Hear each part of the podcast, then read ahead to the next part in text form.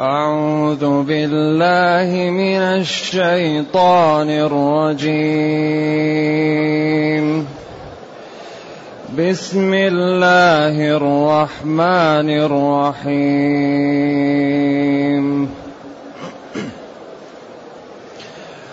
الرحمن الرحمن علم القرآن.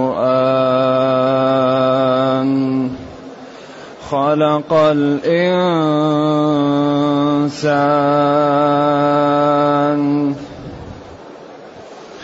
علمه البيان.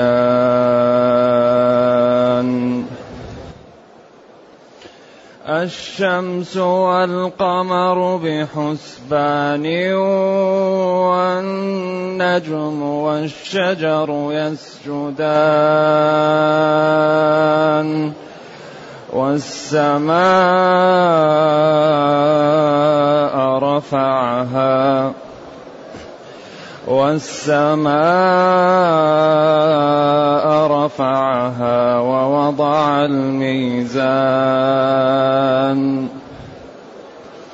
ألا تطغوا في الميزان وأقيموا الوزن بالقسط ولا تخسروا الميزان والأرض وضعها للأنام فيها فاكهة فيها فاكهة والنخل ذات الأكمام والحب ذو العصف والريحان فبأي آلاء ربكما تكذبان فبأي آلاء ربكما تكذبان؟ خلق الإنسان من صلصال كالفخار. خلق الإنسان من صلصال كالفخار وخلق الجان من مارج من نار. فبأي آلاء ربكما تكذبان؟ رب المشرقين ورب المغربين. فبأي آلاء ربكما تكذبان.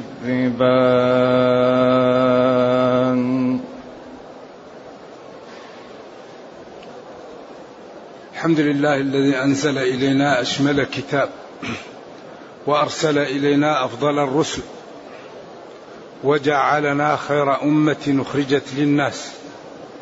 فله الحمد وله الشكر على هذه النعم العظيمة والآلاء الجسيمة والصلاة والسلام على خير خلق الله وعلى آله وأصحابه ومن اهتدى بهداه. أما بعد فإن الله تعالى يبين في هذه السورة قدرته ونعمه ومنشأ خلقه للثقلين.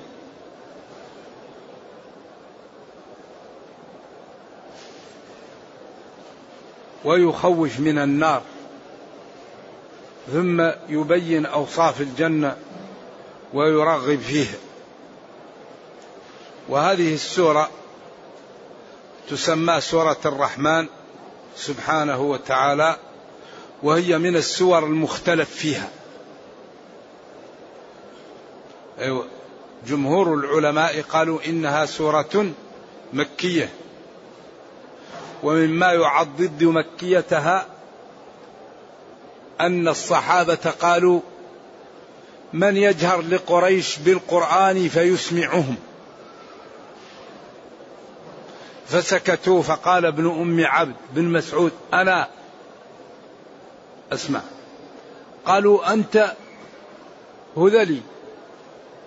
نريد واحد من قريش يكون من من البلد عشان إذا أرادوا أذيته يكون وراه من يدفع عنه. قال لهم لا أنا. وقرأ.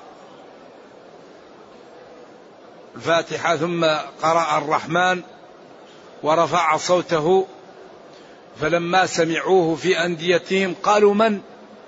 قالوا هذا ابن أم عبد أي ابن مسعود. قالوا ما لا يفعل؟ قالوا يقرأ ما نزل على محمد صلى الله عليه وسلم. فجاءوه وضربوه حتى أثروا فيه رضي الله عنه. إذا ابن مسعود كان يقول إنها مدنية ورد عنه هذا وهو الذي روي عنه هذا. وابن عباس وجل من العلماء كانوا يقولون إنها مكية وكونها مكية أشبه بسياقها فهي من السور المختلف فيها. فهناك سور متفق على أنها مدنية كالبقرة. وآل عمران والنساء والمائدة والتوبة والنور والأحزاب ومن الحديد إلى التحريم. وإذا جاء نصر الله والحجرات والفتح ومحمد صلى الله عليه وسلم. هذه من السور المتفق على أنها مدنية ومن السور المتفق على أنها المكية كالأنعام والأعراف ويونس وهود ويوسف وإبراهيم. ومن الصور المختلف فيها الرعد والحج والرحمن والتطفيف والإنسان والمعوذتان. والإخلاص والزلزلة. الرحمن تقدمت البسملة مرارا.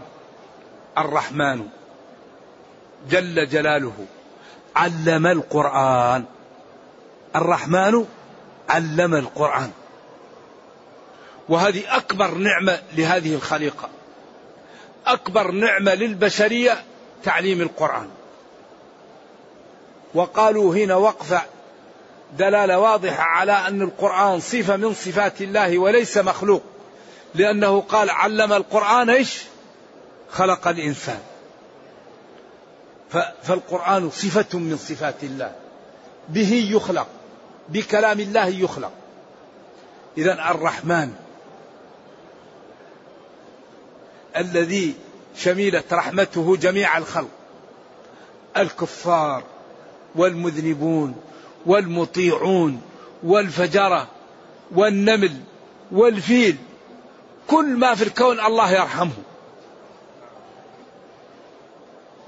ويأتيه غذاؤه ويحميه وأعطى كل شيء خلقه ثم هداه لما ينفعه ثم السبيل يسره. الرحمن فرحم الخليقة.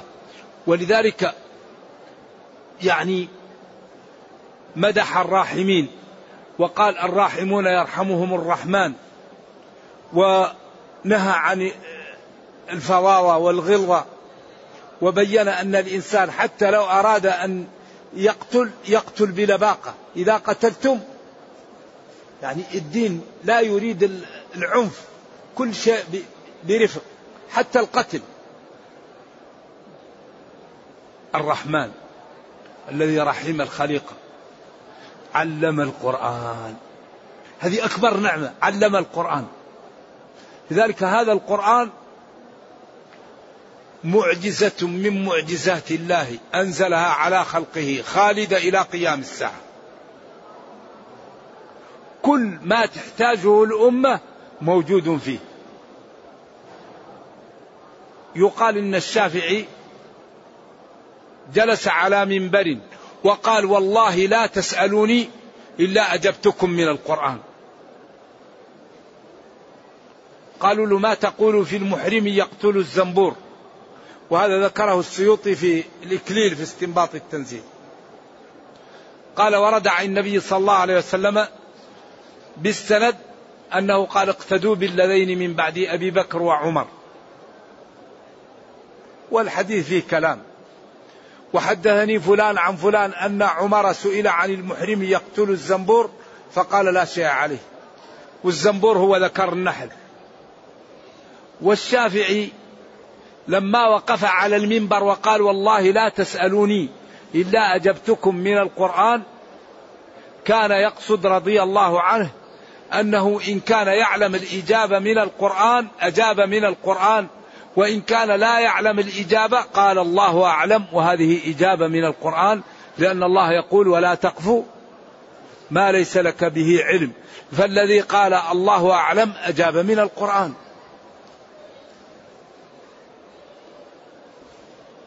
فهو هذا علم القرآن وهذا القرآن لا توجد قضية إلا وهي مبينة فيه.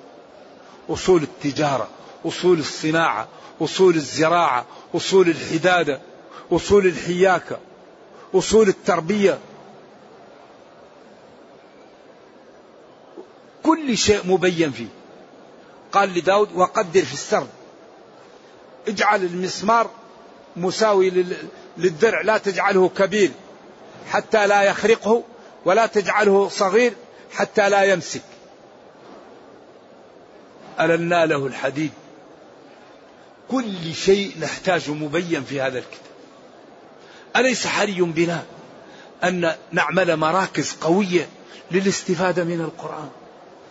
ألا يحسن بالمسلمين أن يكون في كل محل مركز للاستفادة من القرآن؟ في كل مناحي الحياة الاستفادة من القرآن في التربية في الإدارة في التجارة في الأخلاق في الصحة في إصلاح ذات البين في تكوين الأسر. هذا هذا الكتاب خير كله.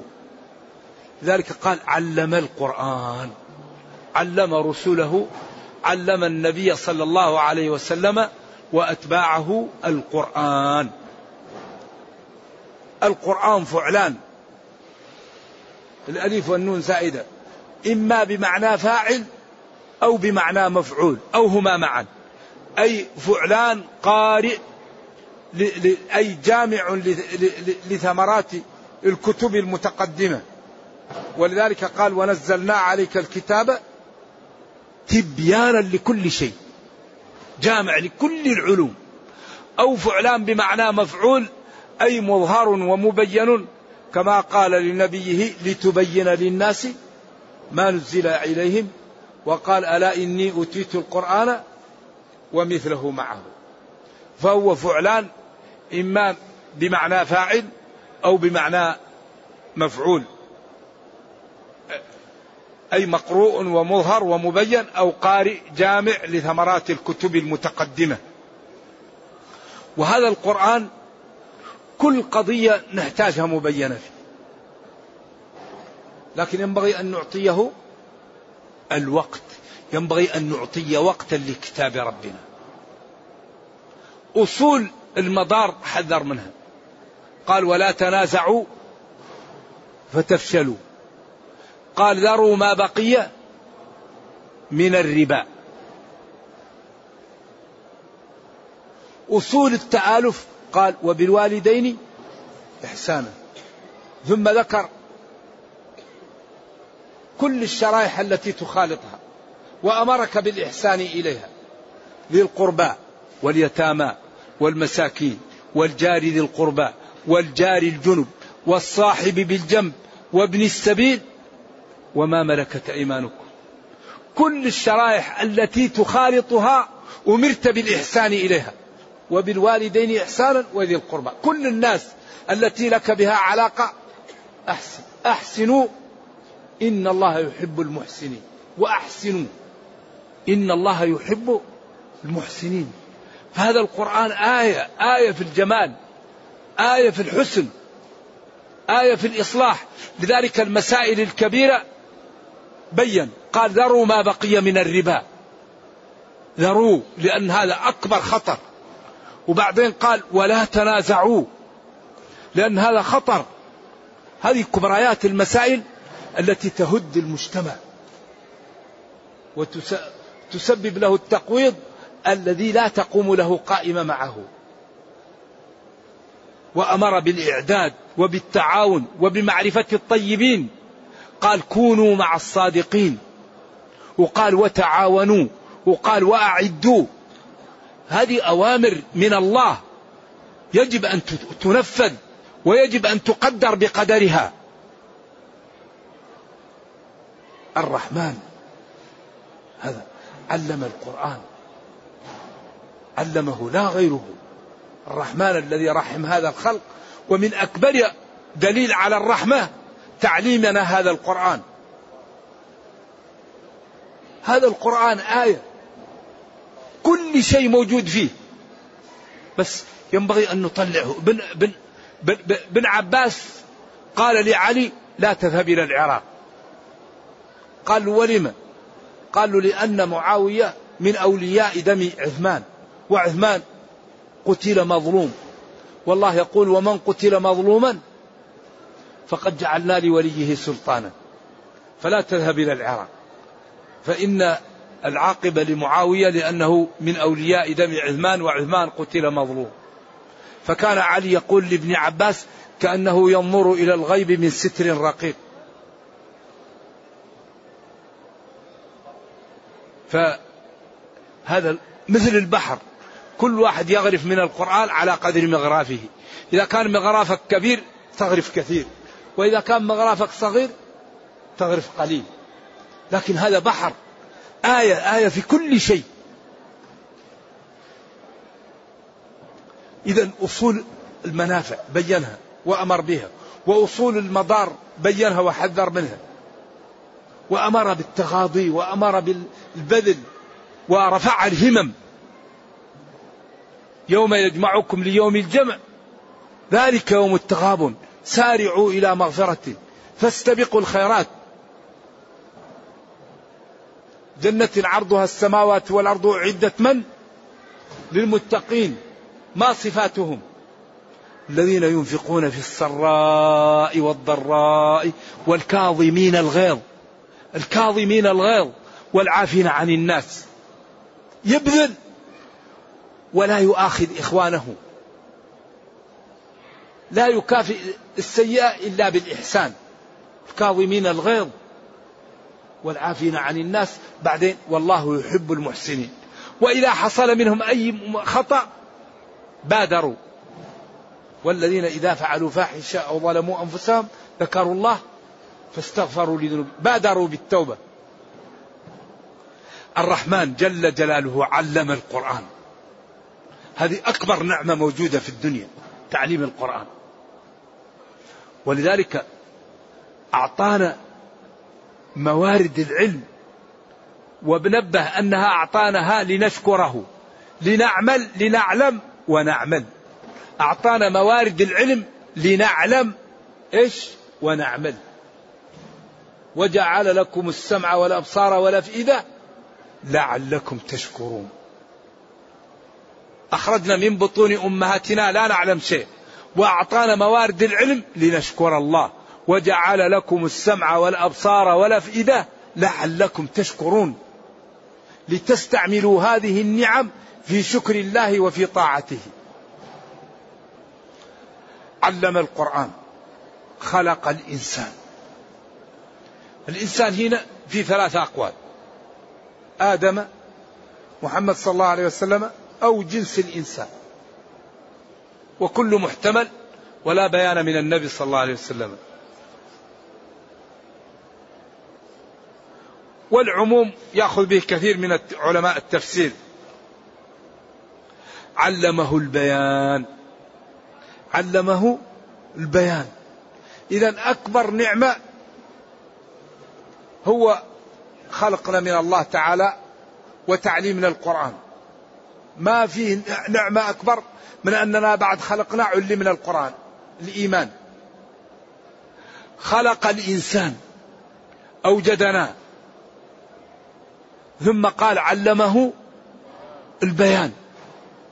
البيان هنا قيل النطق وقيل العقل وقيل كل البيان فالنطق جزء من البيان والعقل جزء من البيان والحلال والحرام جزء من البيان. فأعطاه البيان ويدخل فيه دخول أولي هذه اللحمة الذي أعطاها لنا تعبر لنا عما يجس في صدورنا.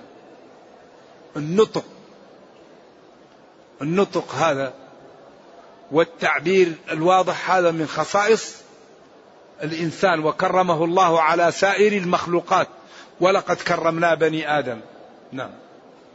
أيوة. علمه البيان. ما في صدرك تعبر عنه وتوضح حجتك كم من إنسان أبكم يتألم ما يقدر يعبر عما يتألم. الطفل الدابة. ما تقدر تقول أنا أتألم من كذا. لكن الإنسان أعطاه الله. البيان. إذا تألم يوضح إذا أحب إذا كره إذا أراد أن يفهم. ثم قال الشمس والقمر يجريان بحسبان بحسبان. حسبان هل هي جمع أو مصدر؟ قولان للعلماء. يعني كل واحد منهم يمشي بحساب معين. لا يطغى هذا على هذا ولا هذا على هذا. كل في فلك يسبحون.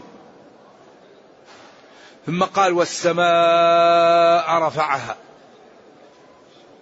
والنجم والشجر يسجدان. النجم للعلماء فيها قولان. قول أن النجم الذي هي النجوم. القول الثاني أن النجم هو النبات الذي لا ساق له.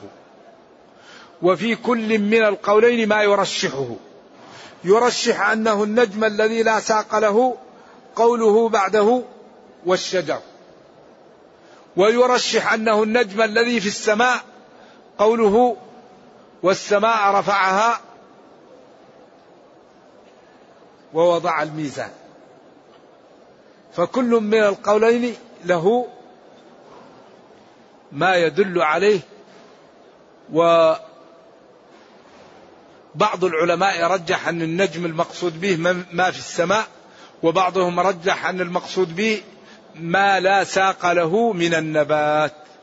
والكل محتمل ولا بيان من النبي صلى الله عليه وسلم. كله جائز.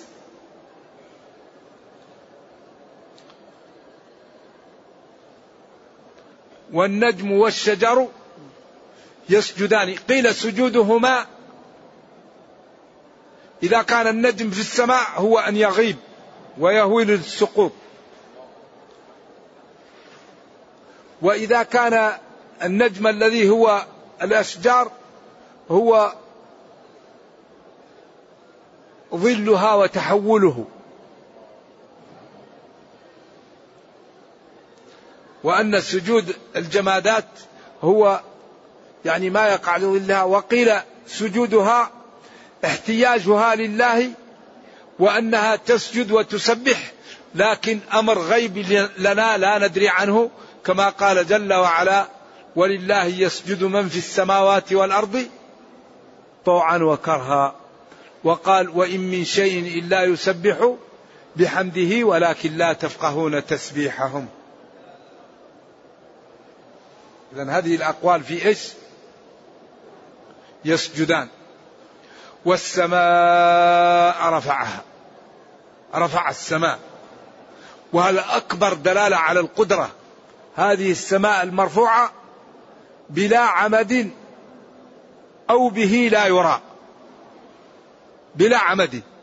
قدرة الله مسكتها. أو لها عمد غير مرئية. أقوال للعلماء. رفعها. وهذه السماء بعدها عن الأرض لا يعلمه إلا الله. لأن المراصد والمراكب والمجاهر ما وجدت سماء. كل ما أرسلوا شيء لا يجدوا السماء. يجد مجرات وسدوم لا نهائي. والله أخبر أن في سماء وأنها مبنية وأنها سقف وأنها محفوظة وأنها سبعة وأنها شداد. والله يقول ومن أصدق من الله قيلا. لكن المراكب والمراصد ما وصلت إليه وبنينا فوقكم سبعا شدادا. السماء الدنيا السماء الثانية الثالثة. وكل سماء لها سكان. وخلق يعبد الله ويطيع الله. ونحن امتدحنا بأننا نؤمن بالغيب. الذين يؤمنون بالغيب. ولذلك لو تكشفت الأمور ما يقدر أحد يكفر. الذين يؤمنون بالغيب. إذا الأمور تكشفت وانجلت كل الناس تدخل في الإسلام. ولذلك إذا جاءت آيات الله لا تقبل التوبة. يوم يأتي بعض آيات ربك لا ينفع نفسا إيمانها لم تكن آمنت من قبل أو كسبت في إيمانها خيرا. وإذا الإنسان وقع في الهلكة لا يقبل الإيمان. إنما التوبة على الله للذين يعملون السوء بجهالة ثم يتوبون من قريب. قبل الغرارة أو قبل الموت. فأولئك يتوب الله عليهم وكان الله عليما حكيما. وليست التوبة للذين يعملون السيئات حتى إذا حضر أحدهم الموت قال إني تبت الآن. ولا الذين يموتون وهم كفار. إذا لا تقبل التوبة في ثلاث حالات. إذا طلعت الشمس من مغربها أو مات الإنسان أو تحقق من الهلاك. لا تقبل التوبة. لأن فرعون قال آمنت أنه لا إله إلا الذي آمنت به بنو إسرائيل وأنا من المسلمين. ماذا قال له ربه؟ آه الآن. وقد عصيت قبل وكنت من المفسدين. لا. فاليوم ننجيك ببدنك لتكون لمن خلفك آية. فذلك ينبغي للإنسان أن يبادر بالتوبة قبل أن يفوت الوقت. ويكون في وقت لا تقبل التوبة. نرجو الله السلام والعافية. الشمس والقمر بحسبان والنجم والشجر يسجدان والسماء رفعها. ووضع الميزان. كل شيء بميزان. بعدين قال أن لا تطغوا في الميزان. هذا من إعجاز القرآن. أن لا تطغوا في الميزان من إعجاز القرآن. ولذلك الطغيان في ميزان الكون هو الذي سبب للأزون وهذه الطبقات التي تحيط الأرض أن تتآكل ويكون الكون عرضة للهلاك. فتزيد درجة الحرارة. فترتفع البحار وتذوب الثلوج. وكذلك تقطيع الغابات التي تنتج الأكسجين. هذا الطغيان في الميزان. وتجميع الغازات التي هي نادرة في محل واحد. هذا كمان طغيان في الميزان. لا تطغوا في الميزان. وبعدين قال والأرض وضعها أي للمخلوقات. هذه الأرض للمخلوقات.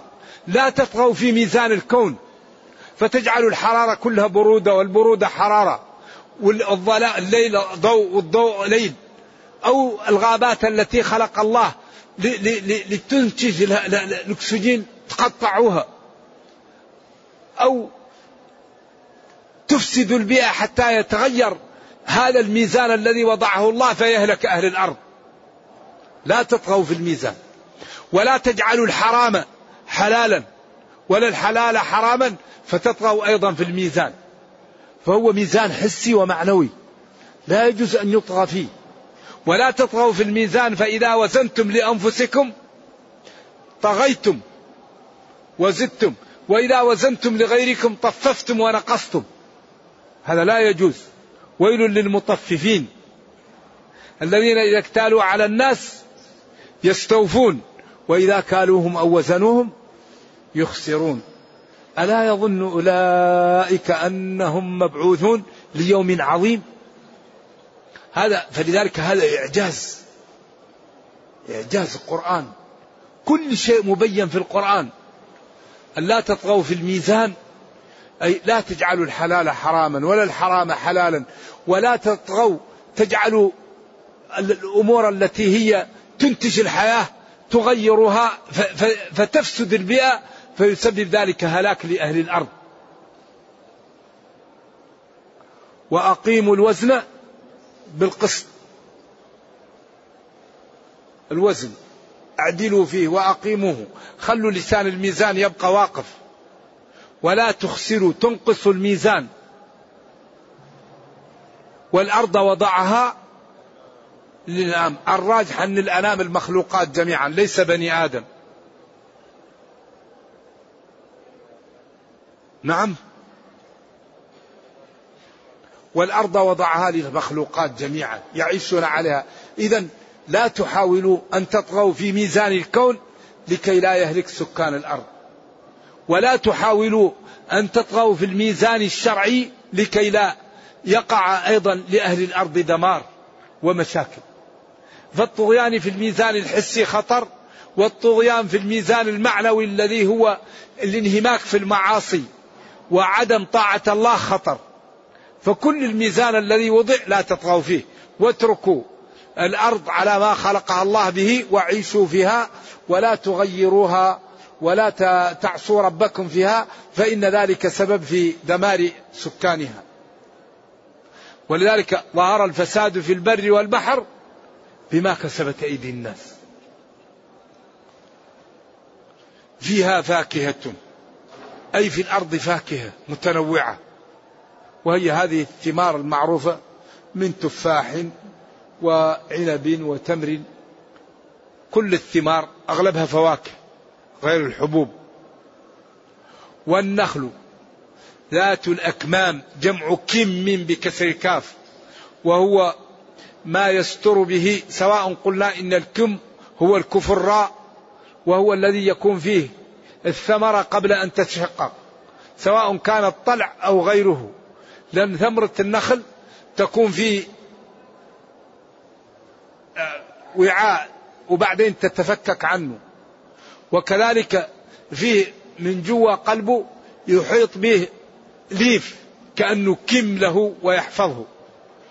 سواء قلنا الكم الليف اللي فيه أو الثمرة تكون داخلة في الوعاء المعروف. والحب ذو العصف والريحان. الحب الذي هو الشعير والقمح والذرة بأنواعها. ذو العصف. قيل العصف هو ما تأكله الدواب مما ينبت مع الحب. والريحان قيل هو الحب ذاته الذي يتغذى به بنو آدم.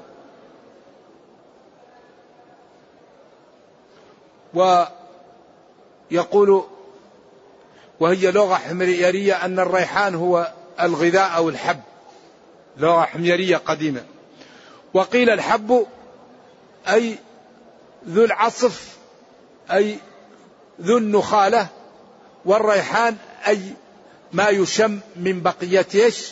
من بقية النباتات. وهذا كأن بعض العلماء ضعفه وجعل الريحان المقصود به هنا. ما يأكله بنو آدم من الحب وأن للعصف ما تأكله الدواب. وهذا اختيار جلة من العلماء وقيل الريحان المقصود به صاحب الرائحة. الحب ذو العصف أي ذو ذو النبات الذي يأكله الإنسان والدواب وله وما له رائحة يشم ويتطيب به. والسماء رفعها.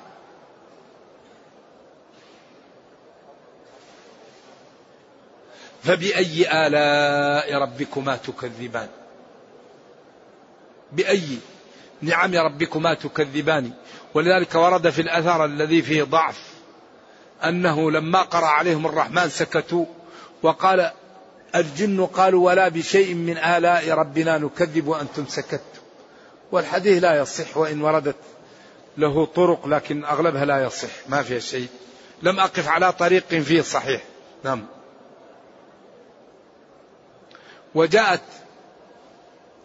فبأي آلاء ربكما تكذبان؟ في هذه السورة إحدى وثلاثين مرة. ثمان. تبين قدرة الله ونعمه. وسبع تبين النار وخطورتها على أبواب النار السبعة.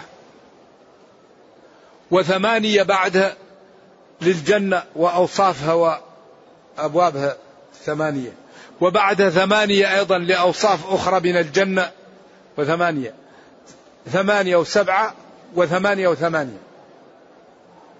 إحدى وثلاثين جاءت في هذه السورة وهي تبين نعم الله وقدرته وفي ضمن ذلك أن الخلق يبادرون بالتوبة وباتباع النبي صلى الله عليه وسلم وبإنقاذ أنفسهم من الهلكة. فإن الأدلة والبراهين واضحة على صدق النبي صلى الله عليه وسلم وعلى أن هذا الكتاب من عند الله وقد أمر بعبادته وتفرده جل وعلا بالعبادة ودلل على ذلك بإرسال النبي صلى الله عليه وسلم وبإنزال القرآن. أكبر دليل على وحدانية الله القرآن بعثة النبي صلى الله عليه وسلم والقرآن. ولذلك الله معبود بحق ومحمد صلى الله عليه وسلم مرسل من عند الله.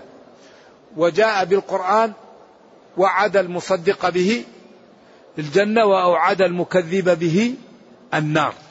هذه الجمل الثلاثة تتخذ مئات الأشكال في القرآن.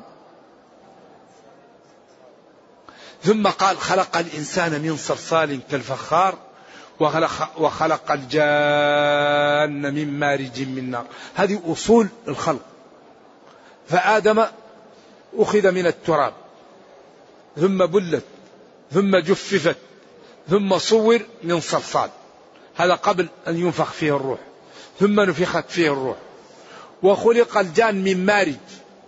المارج هو اللهب من نار.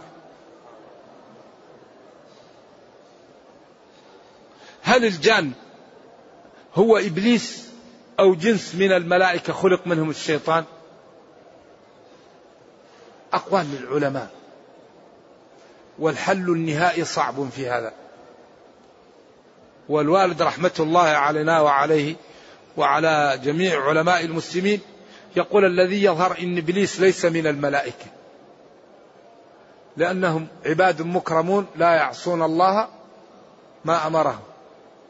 والذي يميل له الحافظ بن كثير وابن جرير أنه جنس من الملائكة يسمى الجنة.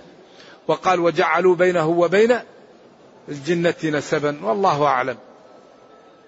فبأي آلاء ربكما؟ أي نعم الله التي جاءتكم تكذبان بها؟ أيها الإنس والجن قالت الجن ولا بشيء من آلاء ربنا نكذب كما هو في الأثر. بعدين قالوا الصحابة ولا بشيء من آلاء ربنا نكذب. نرجو الله جل وعلا رب المشرقين ورب المغربين وقال رب المشارق والمغارب وقال رب المشرق والمغرب. إذا كل ورد في القرآن. فالمشارق والمغارب كل يوم الشمس لها مغرب ولها مشرق. كل يوم درجة. المشارق يعني ورب المشرقين والمغربين أي فصل الشتاء وفصل الصيف. ورب المشرق والمغرب يعني أنها تغرب من الجهة هذه والجهة هذه. فذنيت وجمعت وأفردت باعتبارات. وهذا دلالة على قدرة الله تعالى.